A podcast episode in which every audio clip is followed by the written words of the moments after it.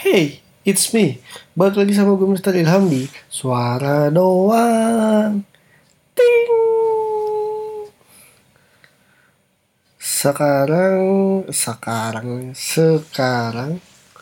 Kira-kira apa yang mau dibahas ya? Hmm. Ngantuk banget dah pasti kalau bikin podcast ini tuh kalau nggak jam mau tidur pasti jam ngantuk walaupun siang tapi juga ngantuk. Lama-lama ganti juga nih. Gue mau ngomongin soal apa ya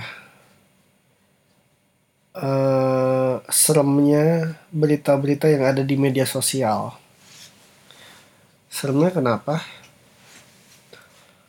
Ya banyak banget hoax hoax hoax atau hoax atau hoax jadi nggak jelas banget. Ya banyak banget hal-hal yang nggak jelas juga di internet yang apa ya uh, dikit-dikit provokasi dikit-dikit provokasi dikit-dikit bawa agama dikit-dikit bawa ras suku dan teman-temannya lah. Maksud gue gini loh uh, ya gue wajar sih untuk masuk masa web 2.0 ini. Emang media itu susah untuk di apa namanya itu tuh apa apa, apa uh, dijaga uh, kan uh, di uh, itulah pokoknya. Dijagalah mungkin kalau bahasa gue ditahan ditahan ya. Difilter difilter difilter difilter untuk berita-beritanya. Katanya si Facebook juga lagi berusaha untuk memfilter hoax-hoax yang ada di dunia beritanya. Terus mungkin YouTube juga.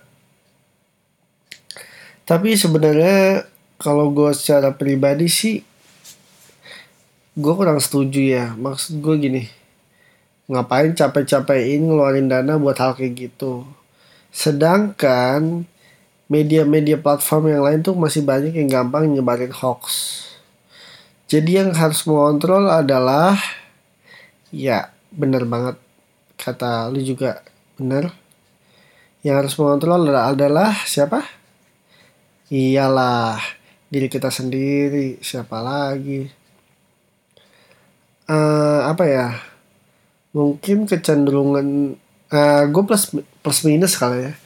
Untuk generasi millennials gue rasa mungkin di satu sisi ada yang bilang cukup kritis di satu sisi ada yang bilang kurang kritis.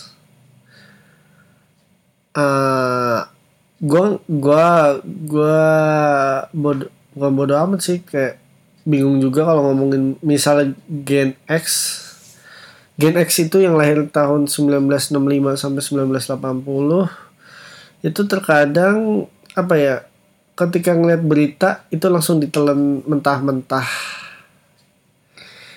Jadi mudah banget terprovokasi.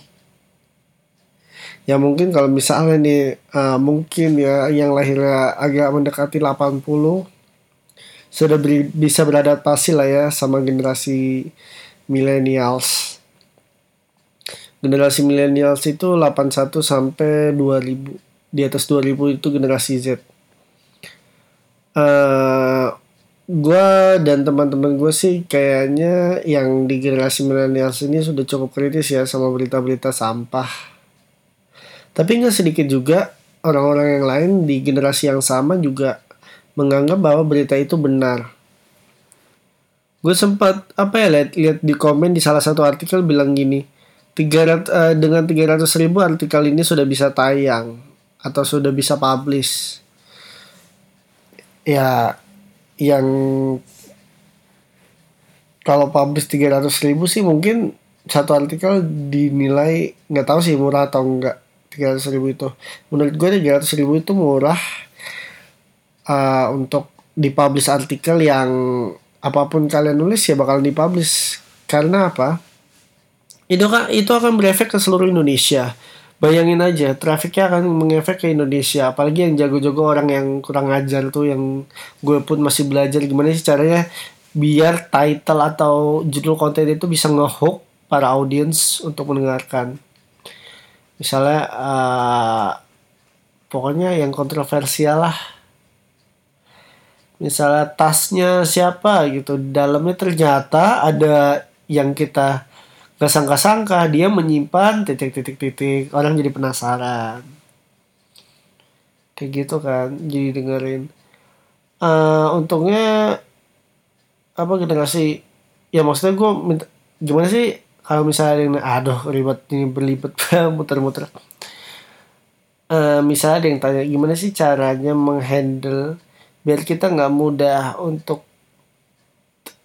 ini banget untuk masuk ke dalam Hawksworth. Asik anjay. Hawksworth A N J A Y kalau gue pribadi sih gini ya. Uh, yang pertama adalah gue bakalan lihat sumbernya di mana. Pokoknya hindari yang ya mungkin ada beberapa yang blogspot.com atau wordpress.com itu kredibel yang bisa dipercaya. Tapi kalau misalnya emang udah aneh-aneh ya udah sumber aneh-aneh misalnya ABCDE blogspot blogspot.com ngomongin tentang uh, eh si pihak ini bakalan nyerbu pihak ini karena uh, misalnya uh, pihak ini mengecewakan lah mengata-ngatai atau apa gitu. Kan kalau orang yang ya mungkin kalau orang yang nggak biasa tentang berita hoax kayak wah anjir nih uh, gara-gara gituan dong bisa gede gini terus terprovokasi. Mudah banget Indonesia terprovokasi serius. Sebenarnya kuncinya satu sih edukasi. Gue nggak ngomongin edukasi ini ya edukasi sekolah ya karena edukasi itu luas. Kenapa sih ham kalau lo ngomongin sekolah itu kayaknya sensi banget? Enggak nggak sensi. Cuma ya gue nggak nggak suka aja sama sistem pendidikan di Indonesia. Ya udah sana rubah jadi menteri pendidikan. Nih ngapain? Tuh malas aja. Ya gue nggak suka deh pokoknya sama sistem pendidikan di Indonesia. Sejujur jujurnya uh, terus abis itu apa ya edukasi yang gue maksud adalah edukasi uh, gimana sih caranya kita mengontrol diri bahwa hal itu hal itu benar atau enggak gitu. Sebenarnya gampang banget. Uh, berita-beritanya cari aja yang make sense yang masuk akal gitu. Yang enggak yang oh yang yang apa? Apa sih namanya? Ya ih bener-bener bener, bener. Uh, yang kredibel. Eh, bukan kredibel. Eh, tahu ya kredibel doang gua. uh, cari aja berita-berita yang sumbernya bagus, yang yang terpercaya lah. Pokoknya kalian tahu berita-berita yang terpercaya dan tidak digandrungi tanda kutip oleh pihak-pihak yang me me me me me me, me, me memojokkan satu pihak lain. Ya itulah namanya. Terus setelah itu kalian telusuri apakah benar, cari-cari artikel lain. Cari-cari kalau bahasa tesisnya sih justifikasi. Yeah. Cari-cari pembenaran. Apakah berita itu benar atau tidak? Kalau tidak ya udah skip aja. Kalau benar ya udah simpen aja seperti itu. Terus eh uh, oh iya, gue saranin sih ya kalau untuk berita-berita gitu jangan berpikir secara eh, subjektif. Berpikirlah secara objektif kenapa karena terkadang gini uh, mungkin teman-teman udah pernah ngeliat yang mainan bentuk kubus tapi di kaca bentuknya bulat. Atau eh, mainan kayak bentuk rubik gitu kotak tapi di kaca bentuknya bulat atau sebaliknya. Nah Kenapa gue, saranin teman-teman untuk berpikir objektif? Karena terkadang kita emang saking apalagi udah kondisi capek gitu ya badan terus lihat artikel kayak gitu biasanya terpancing gampang banget tuh. ya saking capeknya kita kita mudah terprovokasi karena kita nggak berpikir secara objektif itulah fungsinya edukasi itu biar membuka pikiran kita bahwa kita harus berpikir secara objektif. Alright alright. Kecuali milih pasangan lah ya. Itu bisa lah subjektif karena kan berhubungan dengan akal serta hati. Ya hati. Bodoh amat hati. Sensitif itu hati. Selanjutnya selain berpikir secara objektif adalah coba deh ya gimana caranya mau berpikir secara objektif? Eh objektif ya coba kita sharing-sharing sama teman-teman dulu. Uh, mungkin kita bisa ngobrol eh gimana sih pendapat lo tentang ini? Gitu. Jadi kita bisa bertukar pikiran yang mengakibatkan kita berpikir secara objektif guys.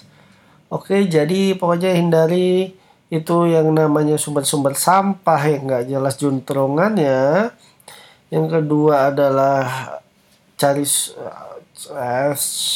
coba berpikir secara objektif Selanjutnya adalah nggak ada. Udah itu doang. So, gue Mister Ilham undur diri dulu sampai ketemu di podcast berikutnya. Judul apa ya? Uh, oh ya menanggapi berita hoax aja. Jangan lupa follow podcast suara doang kali ini ya. Please banget, udah follow aja. Gue juga lagi latihan untuk podcast. Untuk bikin podcast maksudnya lagi eksperimen. Bla bla bla. Good night